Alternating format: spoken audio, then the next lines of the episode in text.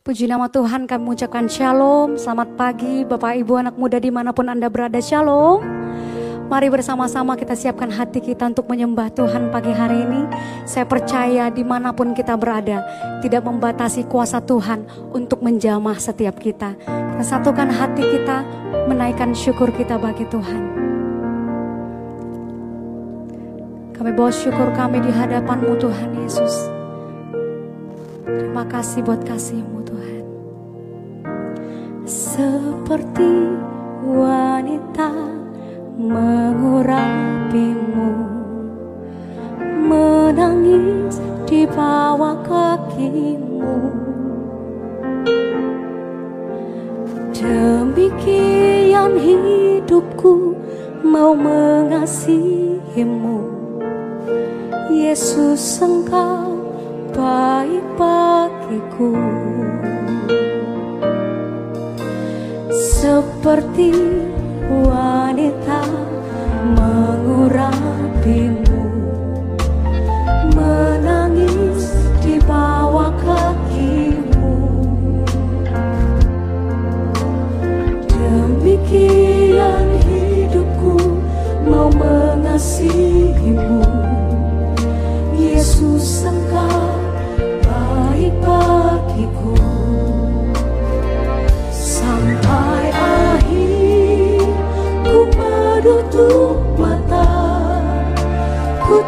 setia menanti janjimu. Sampai ku dapat mahkota kehidupanku. Ku tetap setia untuk melayanimu. Mari bersama-sama dari awal angkat pujian ini bagi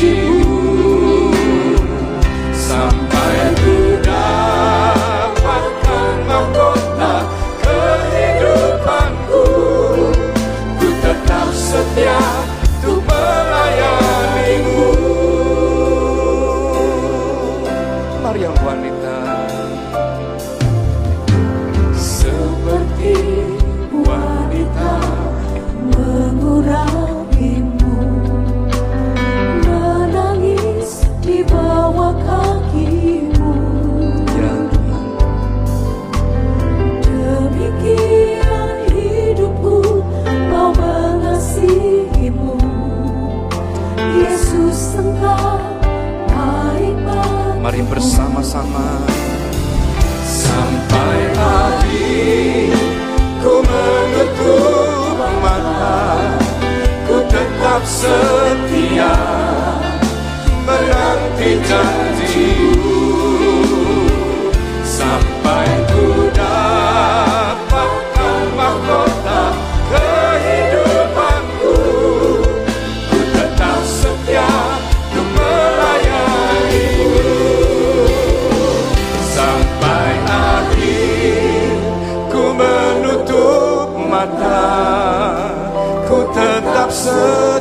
setia menanti janjimu. Sampai ku dapatkan mahkota kehidupanku. Ku tetap setia untuk melayanimu. Sampai akhir ku menutup mata. Ku tetap setia setia menanti janjimu sampai ku dapatkan mahkota kehidupanku. Ku tetap setia untuk melayanimu. Sampai akhir ku menutup mata. Ku tetap setia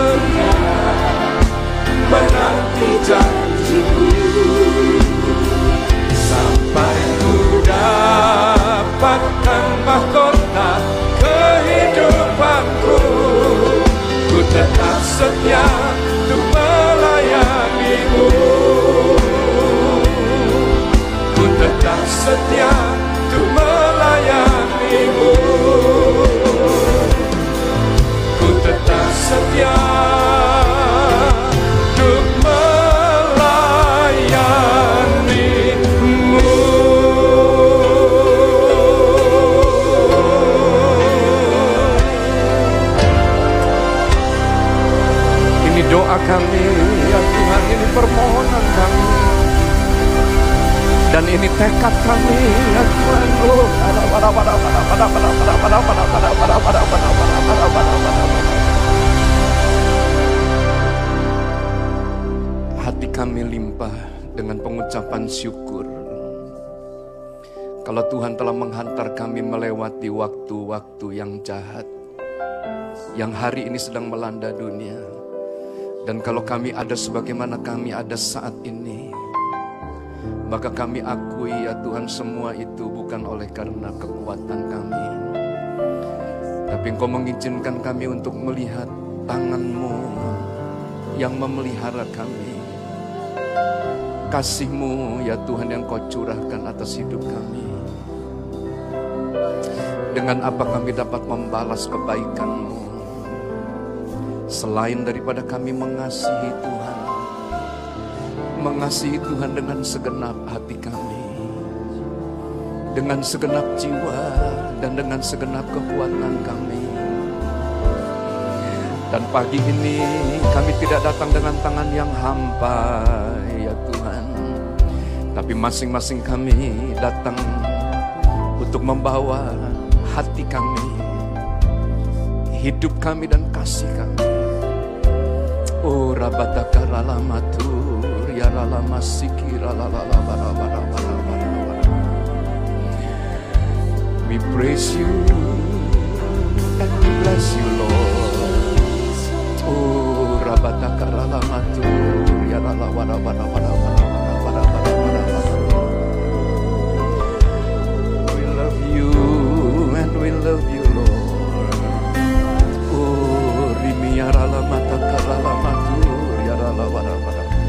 Mari kita buka kedua tangan kita.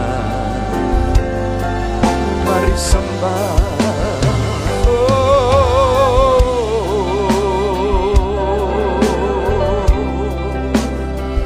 Haleluya, haleluya. Inamaya rana masani.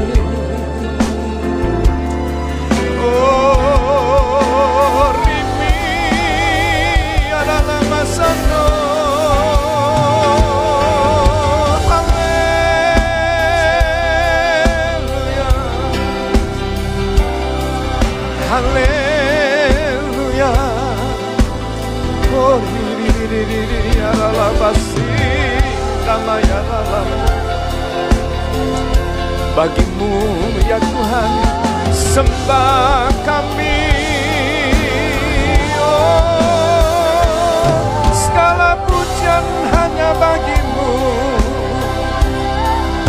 Hormat kami hanya untukmu ya Tuhan. Sebab engkau saja yang layak. Layak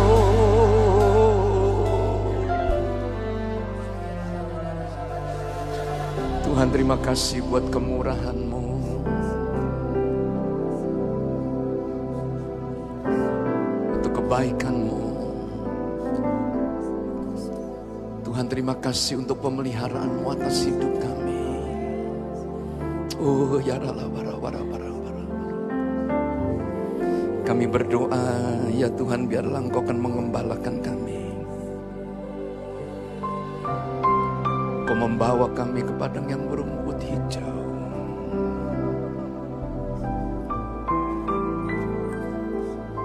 Kau menyegarkan jiwa kami di air yang tenang.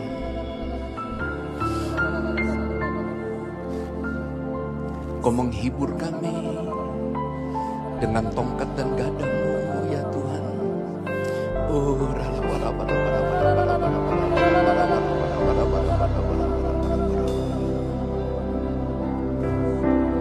Engkau mengisi piala kami penuh melimpah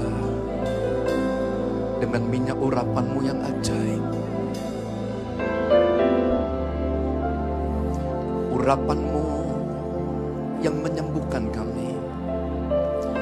Urapanmu ya Tuhan yang memerdekakan kami. Urapanmu yang menguduskan kami. Dan urapanmu yang mengajar kami. Mengajar kami jalan-jalanmu ya Tuhan. Dan saat ini kami berdoa.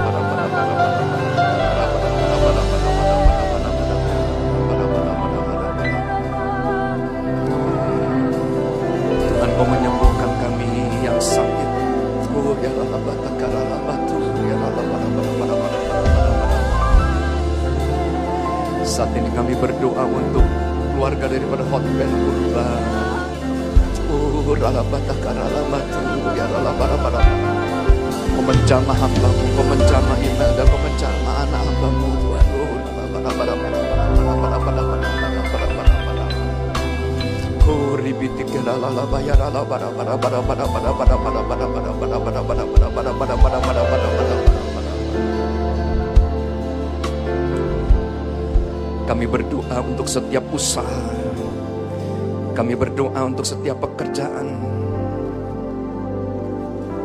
Tuhan kami mohonkan berkat-Mu untuk memulai sesuatu yang baru.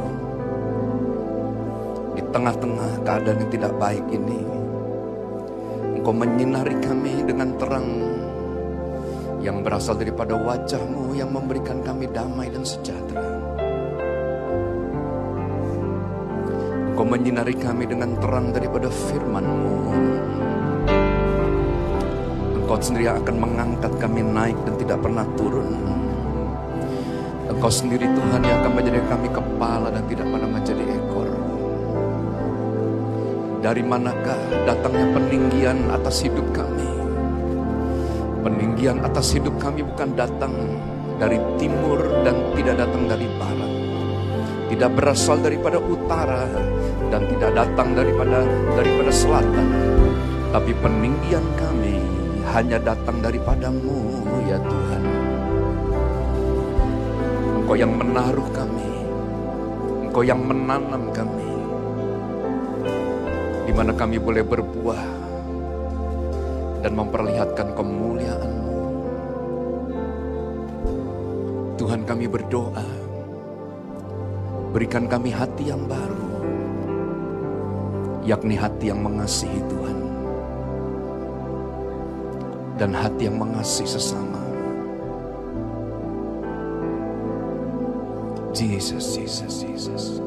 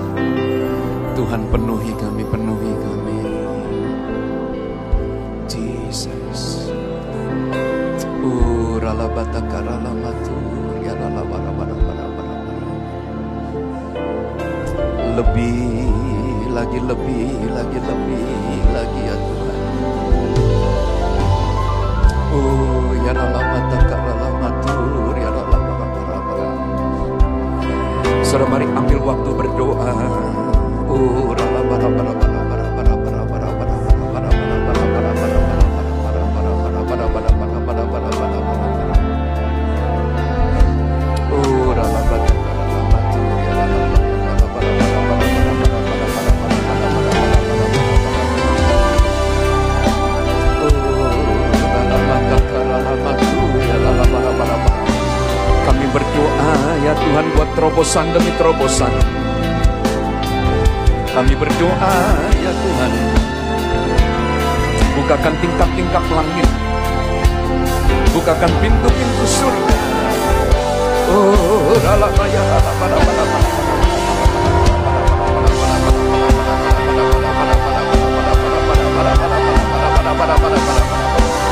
Siki namanya lama sini di di di di Oh ya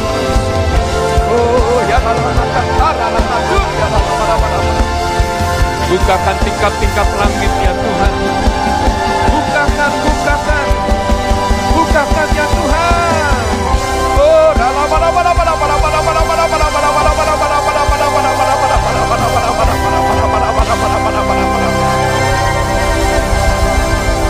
Curahkan ya Tuhan, curahkan, curahkan, curahkan berkat-Mu. Dalam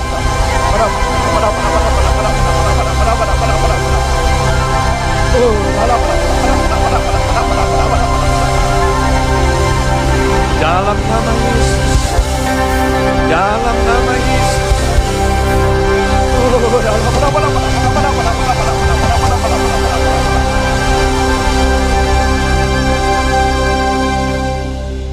Terima kasih Tuhan, terima kasih.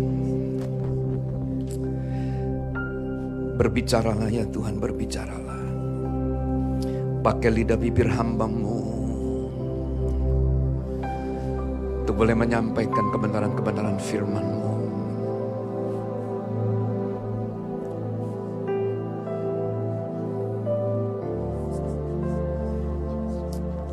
Anugerahkan ya Tuhan. Pewahyuan buat kami. Ini doa kami. Dalam nama Tuhan Yesus. Mari yang diberkati bersama dengan saya katakan. Amin, amin, amin, amin, amin, amin, amin, amin. Haleluya. Nah shalom Bapak Ibu yang dikasih oleh Tuhan. Mengucap syukur pada waktu keadaan kita baik. Itu tidak terlalu sulit. Tetapi mengucap syukur di tengah-tengah goncangan. Pada waktu keadaan dalam keadaan yang tidak baik. Itu tidak mudah bagi kita. Hari ini saya ingin mengajak saudara untuk melihat ada satu renungan yang saya ingin kita renungkan bersama-sama. Nah, mengapa kita memerlukan Roh Kudus pada hari-hari ini? 2 Timotius pasal yang pertama ayat yang ketujuh. Maka Rasul Paulus menuliskan surat kepada anak yang dia kasihi yang bernama Timotius. Dan Paulus menulis surat ini bukan dalam keadaan yang baik. Dia dalam keadaan yang sangat susah. Oleh karena diperkirakan pada waktu itu Paulus berada di dalam sel tahanan oleh karena pemberitaan akan kabar baik. Nah saudara di tengah-tengah masa yang sulit, di tengah-tengah hukuman yang dia alami oleh karena dia memberitakan kabar baik, maka Paulus itu menulis surat yang sangat sentimental kepada anak yang bernama Timotius. Dan di dalam ayat yang ketujuh dalam pasal yang pertama, yang merupakan ayat yang paling banyak dicuplik, yang paling banyak dikotbahkan, di mana Paulus berkata, sebab Allah memberikan kepada kita bukan roh ketakutan, melainkan roh yang membangkitkan kekuatan, kasih, dan ketertiban. Nah saudara yang dikasih oleh Tuhan, di tengah-tengah tekanan-tekanan intimidasi yang dialami oleh Rasul Paulus. Maka dengan ilham daripada roh kudus, dengan pengurapan daripada roh Allah, maka Paulus menuliskan satu pesan kepada Timotius bahwa Allah tidak pernah memberikan kepada kita roh ketakutan. Tapi Tuhan memberikan kepada setiap kita roh yang membangkitkan yang pertama kekuatan, yang kedua, kasih. Dan yang ketiga adalah ketertiban. Nah mengapa Paulus menuliskan, saudara, dalam pasal yang pertama, bahwa kita memerlukan kehadiran daripada roh kudus. Karena kalau kita melihat di dalam pasal yang ketiga, Maka Rasul Paulus kemudian saudara memberitahukan kepada Timotius bahwa akan datang masa yang sukar. Nah, apa yang terjadi saudara pada waktu masa yang sukar itu datang? Maka Alkitab mencatat di dalam ayat yang pertama dan ayat yang kedua. Saudara yang dikasih oleh Tuhan, manusia akan mencintai dirinya sendiri. Dan yang kedua, manusia akan menjadi hamba uang.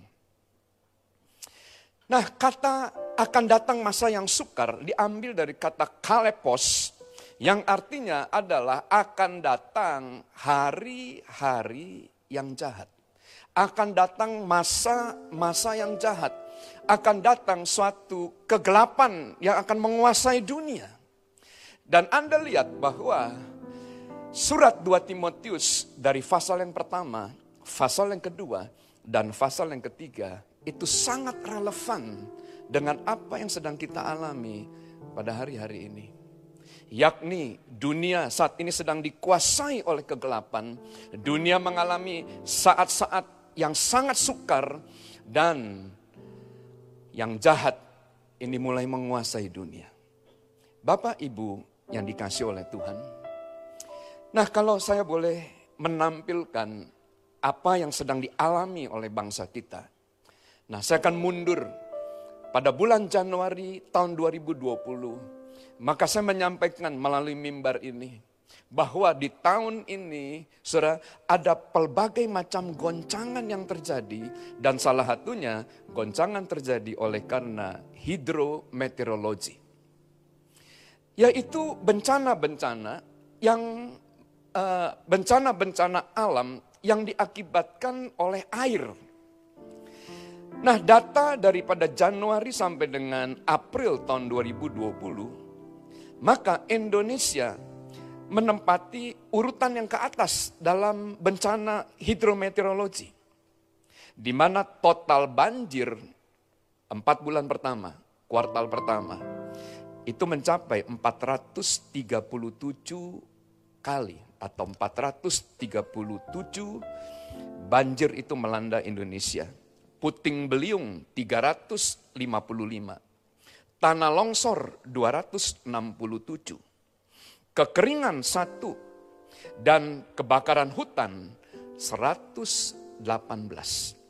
Ah, maaf, kebakaran hutan dan lahan 119, gempa bumi empat kali, erupsi gunung api tiga kali, dan gelombang pasang dan abrasi dua kali. Baru satu periode. Dan pada waktu COVID-19 itu mulai menghantam Indonesia, saudara, maka gelombang PHK, gelombang pertama.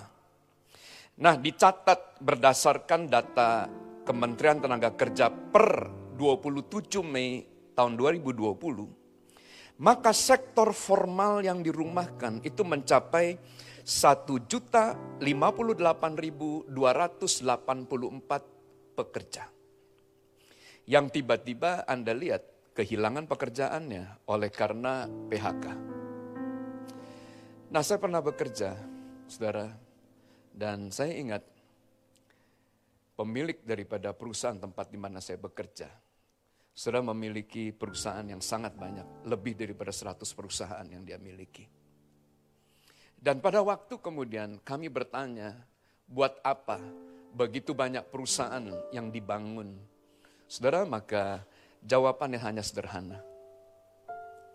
Bahwa beliau membuka lapangan-lapangan pekerjaan baru melalui perusahaan-perusahaan yang beliau dirikan.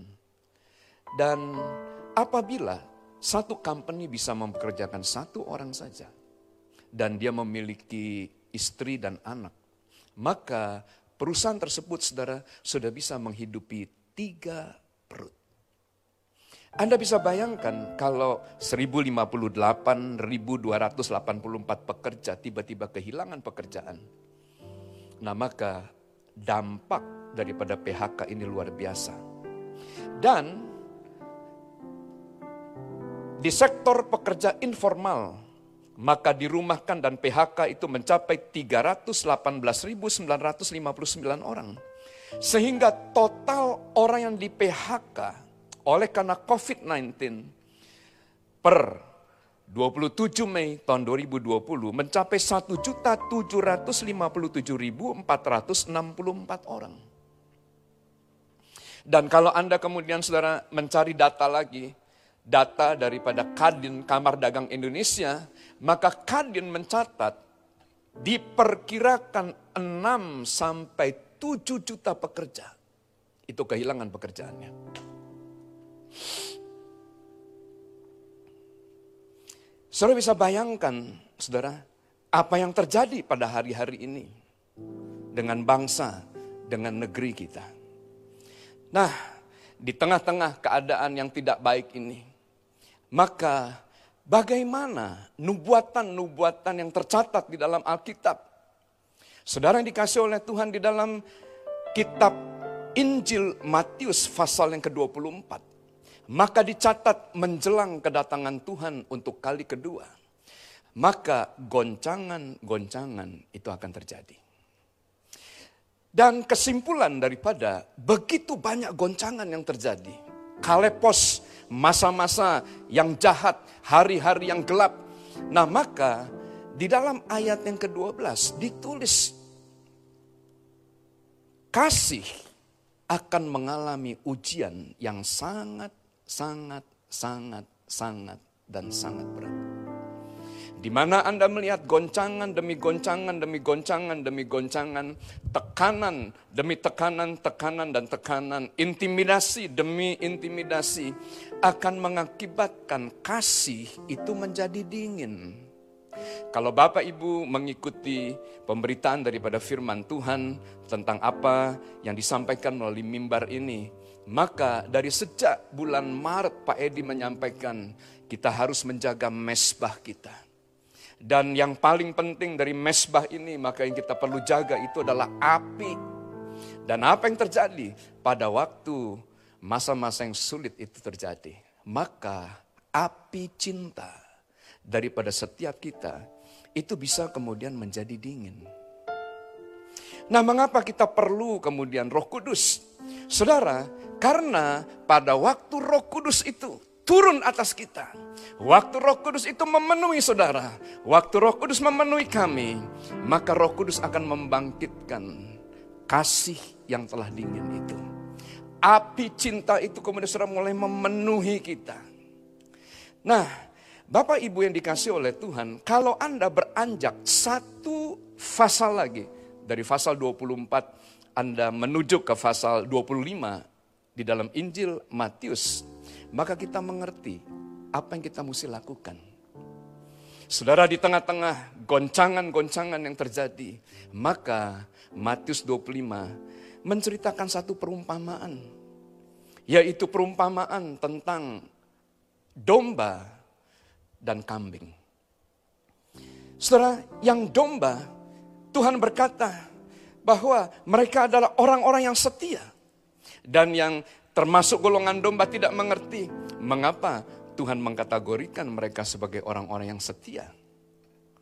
Dan Tuhan berkata kepada mereka melalui perumpamaan, karena pada waktu aku lapar, engkau memberi aku makan. Pada waktu aku haus, kamu memberi aku minum. Dan pada waktu aku telanjang, maka kamu memberi aku pakaian. Saudara yang dikasih oleh Tuhan maka orang-orang yang setia bertanya kepada Tuhan, Tuhan bila mana kami memberi engkau makan pada waktu engkau lapar? Bila mana kapan kami memberi engkau minum pada waktu engkau haus dan kami memberi engkau pakaian pada waktu engkau telanjang? Saudara yang dikasih oleh Tuhan, maka Tuhan berkata, apa saja yang kamu lakukan untuk salah satu orang, yang paling hina, yaitu sesama kamu manusia. Ketahuilah, kamu tidak lakukan itu untuk untuk dia, tapi kamu melakukannya untuk aku, kata Tuhan. Saudara yang dikasih oleh Tuhan, firman Tuhan berkata, pada waktu kita melayani orang-orang yang memerlukan pertolongan kita, orang-orang yang miskin, orang-orang yang susah, orang-orang yang menderita. Maka saudara dan saya itu memiutangi Tuhan. Bisa katakan amin? Bisa katakan amin? Nah sehingga saudara Alkitab mencatat goncangan-goncangan yang terjadi, masa-masa yang sukar yang dialami oleh penduduk dunia. Saudara memiliki dua mata uang. Dari sisi Tuhan, maka kita diberikan saudara suatu kesempatan untuk menguji iman kita, menguji kasih kita. Tetapi dalam sisi yang lain, maka iblis akan melihat ini sebagai pencobaan. Saudara bagaimana kondisi daripada hati kita? Apakah hati kita dibakar oleh api cinta yang menyala-nyala? Atau kemudian api itu menjadi dingin dan kita mulai mencintai diri kita sendiri, kita menjadi egosentris. Segala sesuatu kita hanya pikirkan untuk kita, kita, kita, kita. Dan kita menutup pintu hati kita buat orang lain. Bapak, Ibu yang dikasih oleh Tuhan. Doa saya, doa saya. Biarlah api cinta itu akan terus menyala dalam kehidupan kita. Bisa katakan amin. Sama seperti wanita yang duduk di bawah kaki Tuhan. Seperti wanita mengurapimu menangis di bawah kakimu demikian hidupku mau mengasihimu. Yesus engkau baik bagiku. Sampai akhir ku menutup tetap setia menanti janjimu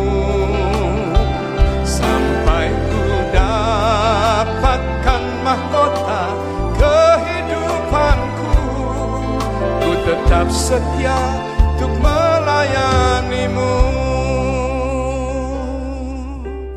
Mari kita kembali saudara ke dalam firman Tuhan kita Galatia pasal yang kelima. Dan kita akan melihat ayatnya yang keenam. Mengapa kita memerlukan kasih pada hari-hari terakhir. Saudara yang dikasih oleh Tuhan. Kembali Rasul Paulus menulis. Sebab bagi orang-orang yang ada dalam Kristus Yesus hal bersunat atau tidak bersunat tidak mempunyai sesuatu arti. Hanya iman bekerja oleh kasih. Garis bawahi. Saudara yang dikasih oleh Tuhan, iman itu adalah sesuatu yang luar biasa yang Tuhan percayakan kepada kita. Iman muncul daripada pendengaran dan pendengaran akan firman. Dan Ibrani 11 ayat yang pertama berkata, iman itu adalah dasar daripada segala sesuatu yang kita harapkan dan bukti daripada segala sesuatu yang tidak kita lihat. Saudara, iman ini adalah sesuatu yang luar biasa karena dia menjadi fondasi bagi segala sesuatu yang kita harapkan. Dan iman itu adalah bukti dari segala sesuatu yang tidak kita lihat segala sesuatu yang ada di depan, jauh di depan kita. Tetapi, saudara, ya, atau kita lanjutkan dulu tentang iman. Maka di dalam 1 Yohanes pasal 5 ayat yang keempat, di tengah-tengah dunia sedang dikuasai oleh yang jahat, maka Tuhan memberikan suatu senjata buat kita. Dan senjata itu bernama iman kita. Oleh karena iman, maka kita mengalahkan dunia ini. Oleh karena iman, maka kita bisa kemudian saudara melewati waktu-waktu yang sukar dan menang atas pencobaan-pencobaan yang ada sehingga mahkota kemuliaan itu, mahkota kehidupan itu disediakan buat setiap kita. Nah, namun Galatia pasal yang kelima ayat yang keenam mencatat iman tidak mungkin bekerja kalau kita tidak memiliki kasih. Apabila kasih itu menjadi dingin, karena kasih itu adalah motor yang akan menggerakkan iman kita. Nah, oleh sebab itu, Bapak Ibu, saudara yang dikasih oleh Tuhan, nah dengar baik. Sejak daripada COVID-19 ini mulai atas dunia ini, di minggu yang kedua bulan Maret kita berhenti untuk beribadah. Dan sampai dengan hari ini kita masih belum beribadah. Ya, tapi kita beribadah itu melalui live streaming, tidak seperti biasanya. Nah, maka apa yang terjadi? Saudara, gereja juga mengalami kesulitan. Gereja juga mengalami, mengalami goncangan sama seperti semua penduduk daripada Indonesia. Di mana semua usaha itu mengalami goncangan yang luar biasa. Gereja pun mengalami goncangan. Tetapi pada waktu kemudian kami mengalami goncangan, maka ada pilihan yang Tuhan beri. Yaitu apakah kita mau mencintai diri kita sendiri. Atau kita mau kemudian membagikan kasih kita. Setelah pada waktu tekanan itu terjadi, maka Anda akan melihat apa yang ada dalam kita. Di dalam ulangan pasal yang ke-8 ayat 2 dan 3, mengapa Tuhan izinkan penderitaan itu dialami oleh orang-orang Israel selama 40 tahun di padang gurun. Karena Alkitab mencatat penderitaan itu adalah cermin di mana kita bisa melihat bukan manusia lahiriah kita, tapi kita melihat manusia batiniah kita.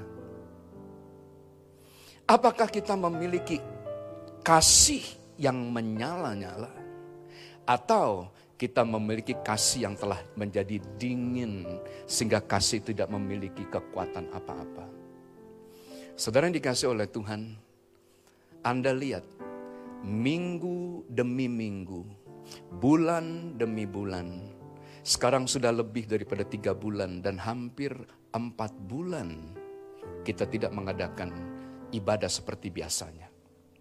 Tetapi, saudara, keadaan yang jahat itu, nah, tidak membuat kami untuk memikirkan diri kami sendiri.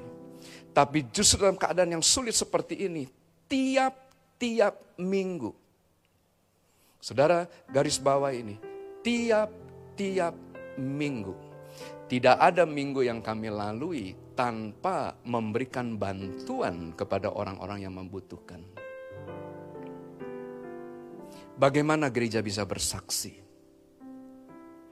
Kalau gereja kemudian menyimpan kasih sayangnya hanya untuk dirinya sendiri, dan gereja kemudian mengalihkan kasih sayangnya bukan kepada Tuhan dan kepada sesama.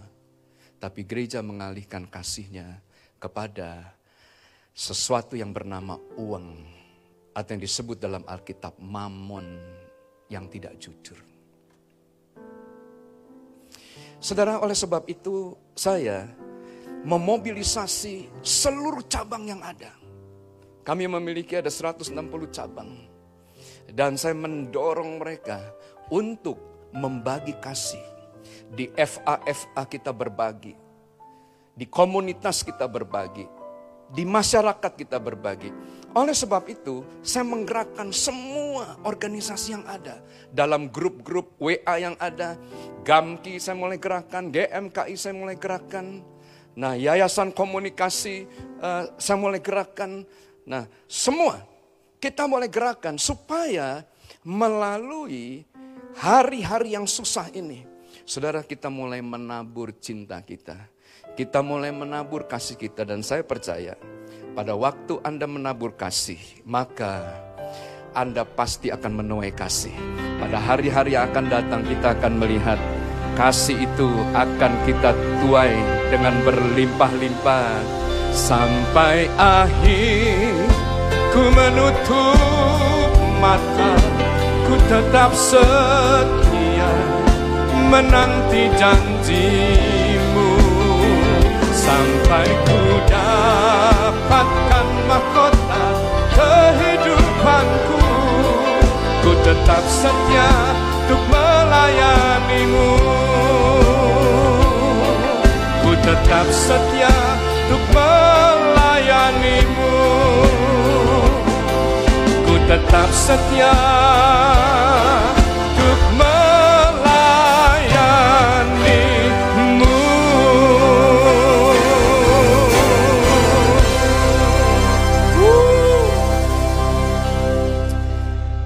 Seorang tokoh, tokoh dunia yang memiliki satu coach yang luar biasa.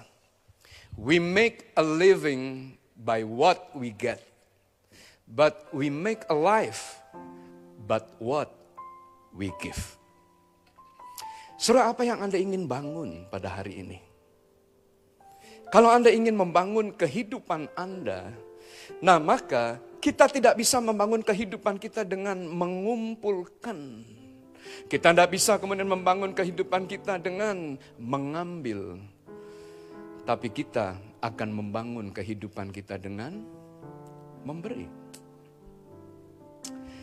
Nah saudara yang dikasih oleh Tuhan, oleh sebab itu mengasihi itu bukan pilihan. Mengasihi itu tidak tergantung dengan mood Anda. Oh hari ini, nah mood saya sedang baik, nah maka saya akan memberi. Oh hari ini saya diberkati dan saya akan memberi. Saudara yang dikasih oleh Tuhan, saya mulai memberi bukan pada waktu kami diberkati. Nah Anda lihat kesaksian dari gereja ini, bagaimana Tuhan menuntun gereja ini. Dari keadaan yang sangat miskin, dari jemaat yang hanya 119, maka kami belajar untuk berbagi kami belajar untuk memberi. Memberi itu bukan oleh karena kita kelebihan, memberi bukan karena kita kaya. No, no, no, no. Memberi itu adalah karena kasih Tuhan bekerja dalam kehidupan kita. Memberi itu oleh karena Roh Kudus yang memberikan kemampuan kepada kita untuk mengasihi. Satu Yohanes pasal uh, satu Petrus pasal yang kedua ayat yang ke-9 itu berkata, tetapi kamu adalah bangsa yang terpilih, imamat yang rajani, bangsa yang kudus, umat kepunyaan Allah sendiri. Supaya kamu memberitakan perbuatan-perbuatan yang besar dari dia, yang telah memanggil kamu keluar dari kegelapan kepada terangnya yang ajaib. Nah dengar baik, setelah pada waktu kita menerima Tuhan sebagai Tuhan dan Juru Selamat, maka Tuhan menarik kehidupan kita dari gelap. Dan Tuhan memindahkan kehidupan kita kepada terang. Dan apa yang kemudian Tuhan inginkan? Supaya kita tetap tinggal di dalam terang. Dan kita tidak kembali lagi kepada gelap. Saudara, simple.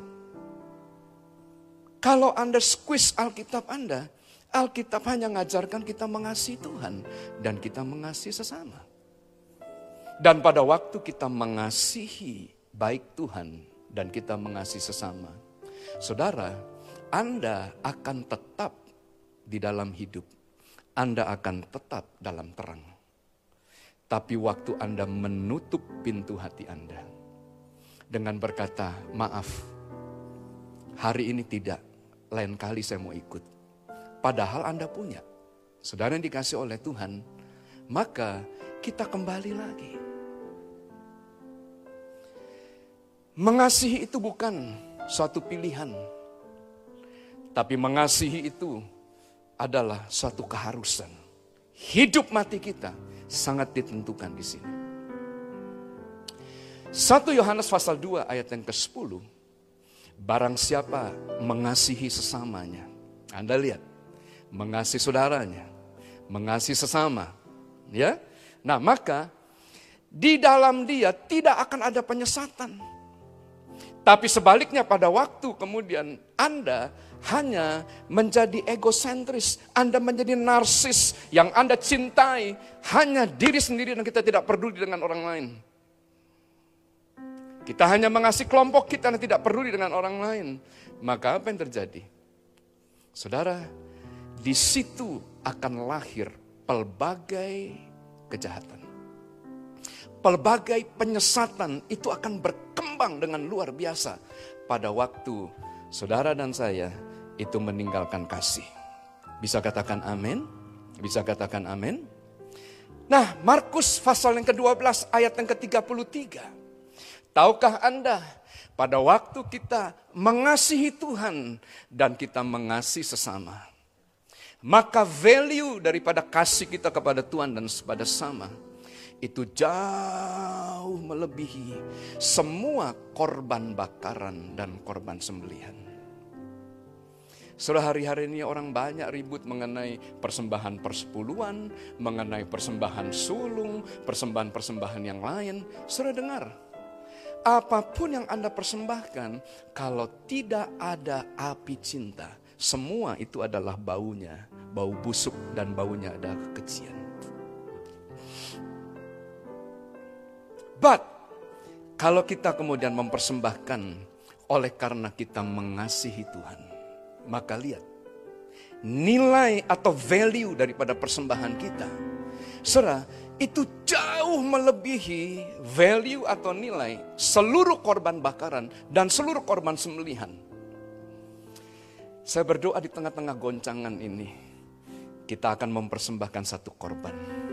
Korban yang menyenangkan hati Tuhan. Bisa katakan amin? Anda mau lakukan itu? Sampai akhir ku menutup mata, ku tetap setia menanti janjimu sampai ku dapatkan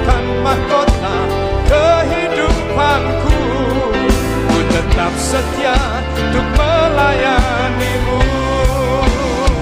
Sampai akhir ku menutup mata ku tetap setia menanti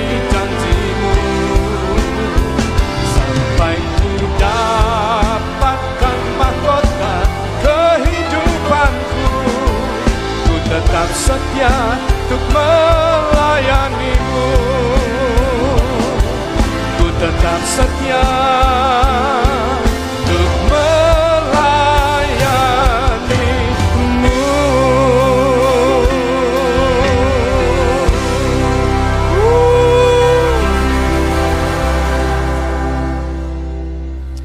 Emmy Beatrice Carmichael. Saudara beliau ini adalah seorang misioneri yang dikirim ke India dan menjadi pendiri daripada Donafur Fellowship yang dipakai oleh Tuhan menyelamatkan begitu banyak anak-anak India di mana perempuan-perempuan yang ada pada waktu itu sudah dipaksa untuk menjadi pelacur bakti di tempat-tempat ibadah yang ada. Waktu Amy Carmichael datang ke India, maka dia mulai menyelamatkan begitu banyak anak perempuan daripada tugas sebagai pelacur bakti yang boleh dipakai oleh siapa saja yang datang ke tempat ibadah itu. Maka dia menuliskan pengalaman hidupnya dan dia membagikan suatu kata-kata yang sangat memberkati kita. Dia berkata, You can give without loving, but you cannot love without giving. Saudara, sering kali kita bisa memberi. Sekalipun kita tidak mengasihi, kita juga bisa memberi. Tapi percayalah, Anda tidak bisa mengasihi tanpa memberi. Banyak orang datang kepada kita, kita bisa beri. Tapi apakah kemudian kita mengasihi belum tentu. Tapi kalau Anda mengasihi pribadi tertentu, saudara, Anda pasti tidak usah disuruh. Anda pasti akan memberi. Kalau kita berkata bahwa kita mengasihi Tuhan, saudara Anda tidak bisa mengasihi hanya berkata, I love you Lord, with all my heart, with all my strength, and with all my soul tetapi Anda tidak memberi apa-apa. Saudara yang dikasih oleh Tuhan, kita tidak mengasihi dengan kasih yang pura-pura, tapi kita mengasihi dengan kasih yang sungguh. Nah, pada hari ini, saudara saya hanya ingin fokus bagaimana cara Tuhan itu memberkati kita. Nah, perhatikan baik. Di dalam ulangan pasal yang kelima ayat 6 sampai dengan ayat 8 dan kemudian ayat 10. Nah saya mau bacakan buat kita. Apabila Tuhan Allahmu memberkati engkau seperti yang dijanjikannya kepadamu, maka engkau akan memberi pinjaman kepada banyak bangsa tetapi engkau sendiri tidak akan meminta pinjaman. Engkau akan menguasai banyak bangsa, tetapi mereka tidak akan menguasai kamu. Bisa katakan amin? Bisa katakan amin? Nah, saudara yang dikasih oleh Tuhan, tetapi dalam ayat yang ketujuh, jika sekiranya ada di antara kamu seorang miskin, salah seorang saudaramu di dalam salah satu tempatmu di negeri yang diberikan kepadamu oleh Tuhan Allahmu, maka janganlah engkau menegarkan hati atau menggenggam tangan kepada saudaramu yang miskin itu. Nah, tetapi engkau harus membuka tangan lebar-lebar baginya dan memberi pinjaman kepadanya dengan limpahnya cukup untuk keperluannya seberapa yang ia perlukan. Bapak Ibu yang dikasih oleh Tuhan dengar, jika dunia sedang dicekam oleh masa yang sukar dan Anda melihat ada sanak keluarga yang memerlukan pertolongan, jangan menutup hati, tetapi marilah kita buka tangan kita lebar-lebar. Kita buka hati kita lebar-lebar. Alkitab mengajarkan kepada kita, siapakah sebenarnya sesama kita manusia. Pada waktu orang Lewi melihat ada orang yang kemudian saudara luka oleh karena baru dirampok dan baru dipukul di tengah jalan. Karena orang Lewi itu melihat bukan sesama Lewi maka dia memalingkan mukanya dan kemudian dia meninggalkan orang yang luka tersebut. Kemudian saudara ada kelompok-kelompok yang lain lagi yang datang satu persatu dan meninggalkan itu kita tahu ceritanya. Tetapi kemudian ada seorang Samaria yang baik hati. Setelah kemudian Tuhan menceritakan perumpamaan itu dan Tuhan bertanya kepada murid-murid, kalau menurut kamu, siapakah sesamamu manusia? Dan Tuhan berkata, sesama kamu manusia adalah mereka yang membutuhkan pertolongan kamu. Saudara dengar, di masa-masa yang sukar seperti ini, maka ingat apa yang dialami oleh Esther. Esther memiliki jabatan yang nyaman di istana Asiweros. Dia ratu yang sangat disayangi oleh raja. Tetapi bangsanya pada waktu itu dalam keadaan yang sangat susah. Nah maka kemudian saudara Heman itu datang kepada kepada kepada kepada kepada Esther dan bertanya, jika kamu tidak mau menolong, maka Tuhan akan cari orang lain untuk menolong. Uh, maaf, Mordechai, bukan Heman, Mordechai. Bapak Ibu yang dikasih oleh Tuhan, ya dengar. Kalau kita menutup pintu hati kita dan kita tidak membuka lebar-lebar tangan kita, saudara Tuhan akan pakai orang lain. Hmm, Nah apa yang terjadi? Ayat yang ke-10 kita lihat. Kita baca sama-sama nih ya. Baca dengan suara yang keras ya. Baca dua, tiga. Engkau harus memberi kepadanya dengan limpahnya. Dan janganlah hatimu berduka apabila engkau memberi kepadanya. Sebab oleh karena hal itulah Tuhan Allahmu akan memberkati engkau dalam segala pekerjaanmu dan dalam segala usahamu. Bisa katakan amin? Saudara memulai usaha setelah berapa bulan stop itu tidak mudah. Tapi bagaimana cara kita kemudian memulai dengan benar dan dengan baik?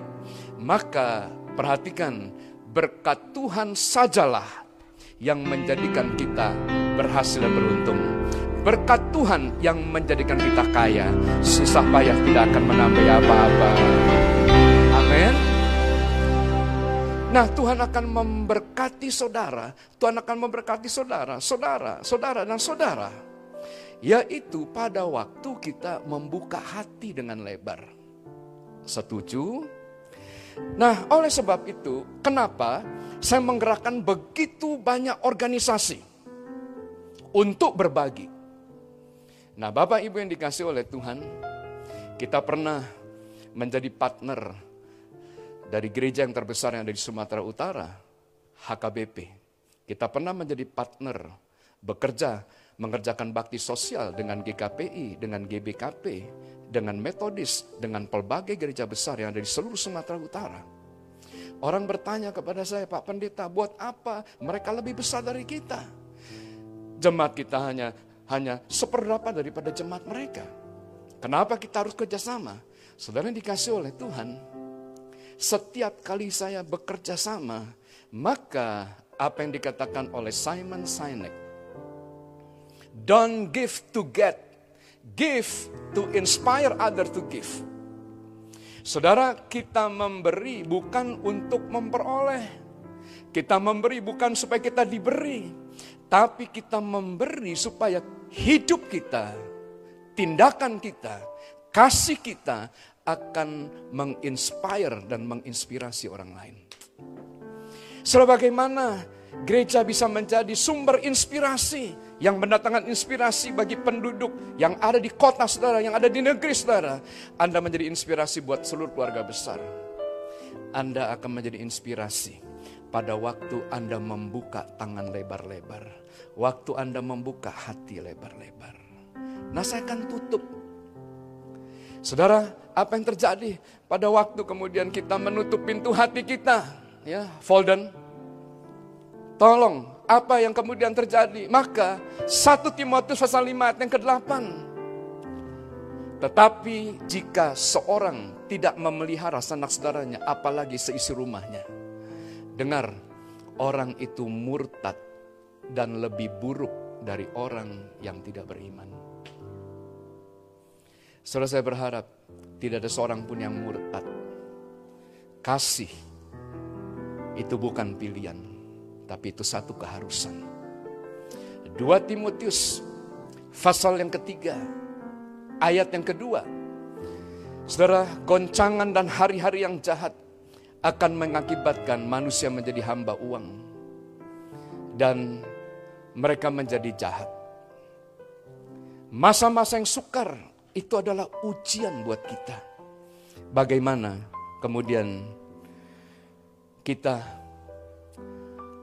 menjalani hidup ini. Mother Teresa berkata, kasih yang besar itu tidak bisa diukur seberapa panjang, seberapa lebar, seberapa tinggi, dan seberapa dalam. Tapi kasih itu bisa diukur dengan seberapa banyak yang Anda bagikan dan seberapa banyak yang Anda berikan. Nah, anda capture saja screen ini. Pada waktu kita bermurah hati, maka kita akan beroleh kemurahan. Orang yang bermurah hati, dia tidak berbuat baik kepada orang lain, tapi dia berbuat baik kepada dirinya sendiri. Dan ciri-ciri dari orang yang dipenuhi dengan roh kudus. Maka dengar, dia akan senang berbagi. Dia akan senang untuk memberi. Bisa katakan amin? Dan saya akan tutup, saudara, dengan satu quotes dari Nelson Mandela. Jikalau manusia bisa belajar untuk membenci, maka manusia juga bisa diajar untuk mengasihi. Karena kasih lebih alamiah di hati manusia daripada sebaliknya. Saudara dengar, Tuhan menciptakan saudara, Tuhan menciptakan saya menurut gambar dan rupanya. Dan gambar dan rupa Tuhan itu bukan kebencian, bukan intimidasi, bukan pemerasan, tapi Allah yang kepada kita beribadah adalah kasih. Hari ini, kalau kita masih kemudian berat hati untuk melihat penderitaan daripada orang lain, oleh karena kita berpikir, kalau kita berbagi, apakah itu cukup buat kita? Saudara yang dikasih oleh Tuhan, buang pikiran itu jauh-jauh. Pada waktu kita membuka hati, kita membuka tangan lebar-lebar, maka Tuhan berjanji, Aku kata Tuhan, aku akan memberkati kamu, aku akan memberkati segala pekerjaanmu, aku memberkati segala usahamu. Sampai akhir ku menutup mata.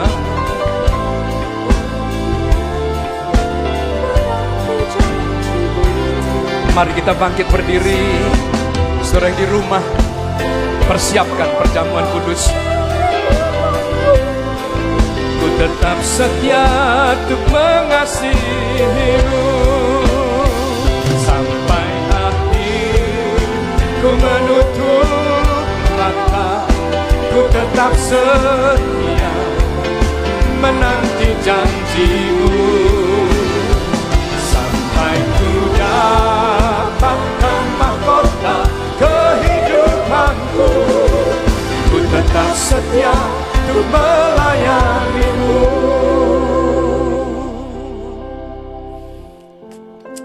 Nah jika saudara telah mempersiapkan roti dan anggur Saya ingin mengajak kita mulai mengarahkan hati kita kepada Tuhan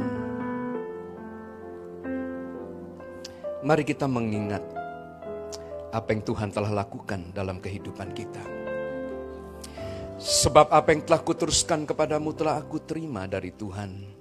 Yaitu bahwa Tuhan Yesus pada malam waktu diserahkan mengambil roti. Mari kita angkat roti tinggi-tinggi. Dan sudah itu ia mengucap syukur atasnya dan ia memecah-mecahkan dan berkata. Inilah tubuhku yang diserahkan bagi kamu. Perbuatlah ini menjadi peringatan akan aku. Saudara yang dikasih oleh Tuhan, bukankah roti atas kita ucapkan syukur adalah persekutuan kita dengan tubuh Kristus? Makanlah.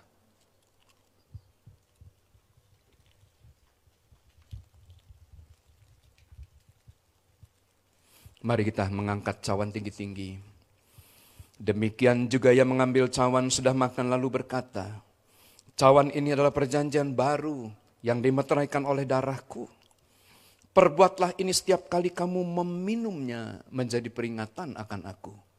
Saudara yang dikasih oleh Tuhan bukankah cawan yang atas kita ucapkan syukur adalah persekutuan kita dengan darah Kristus. Minumlah.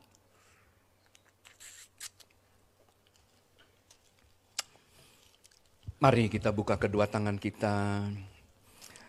Kita akan akhiri ibadah ini dengan ucapan syukur. Terima kasih. Terima kasih Tuhan. Kami bersyukur. Kami bersyukur. Oh, we thank you and we thank you Lord. Terima kasih Yesusku. Terima kasih Yesusku. Puji syukur hanya bagi Tuhanku. Terima kasih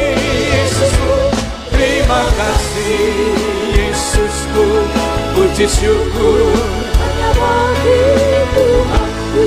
Puji syukur, puji syukur hanya bagi Tuhanku. Puji syukur hanya bagi Tuhanku.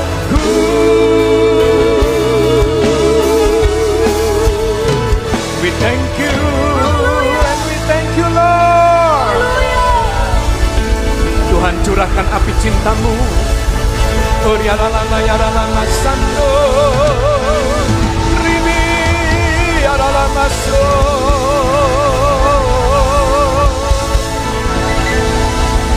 Jamah-jamah hati kami Tuhan jamah hati kami.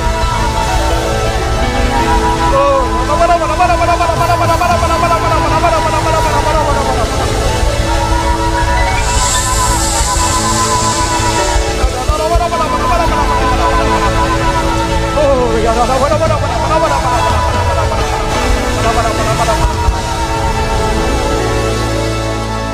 Tuhan bangkitkan rohmu dalam kehidupan kami. Apabila ada di antara kami yang hari-hari ini mengalami goncangan, hambamu berdoa Tuhan, biarlah rohmu yang kudus yang akan mengurapi kami, membangkitkan kepada kami kasih, kekuatan, dan penguasaan diri. Hambamu berdoa bagi usaha-usaha yang baru dibangun. Tuhan kau menuntun kami untuk membagikan kasih kami melalui usaha kami. Membagikan iman kami kepada orang-orang yang membutuhkan. Dan kami berdoa ya Tuhan, Engkau memberkati setiap tangan yang memberi. Engkau memberkati hamba-hambamu ya Tuhan, yang mengasihi Tuhan dan mengasihi sesama. Dan hambamu berdoa biarlah mahkota kehidupan itu. Ya, mahkota kehidupan. Tuhan kau karuniakan buat setiap kami. Oh, ya Allah, Beri kami kekuatan, kekuatan untuk mengasihi, kekuatan ya Tuhan untuk menyatakan kasih-Man kepada penduduk yang ada di negeri kami, kepada sesama kami manusia. Dan kami berdoa buat pemerintahan kami. Oh, berkatmu, berkatmu ya Tuhan. Berkatmu ya Tuhan, oh ya Allah. Kami berdoa buat gerejamu. Engkau akan menuntun terus perjalanan daripada gerejamu di tempat ini. Terima kasih Tuhan. Kalau sebentar kami akan melanjutkan aktivitas kami. Maka kami perlu berkatmu. Sudah dikasih oleh Tuhan Yesus. Bawalah anugerah damai sejahtera yang berlimpah-limpah daripada Allah Bapa di surga. Kasih sayang daripada Tuhan Yesus Kristus. Persekutuan yang manis dengan Allah Roh Kudus. Menyertai selama dari hari ini sampai dengan Maranatha bahkan sampai selama-lamanya. Yang percaya dan diberkati bersama dengan saya katakan.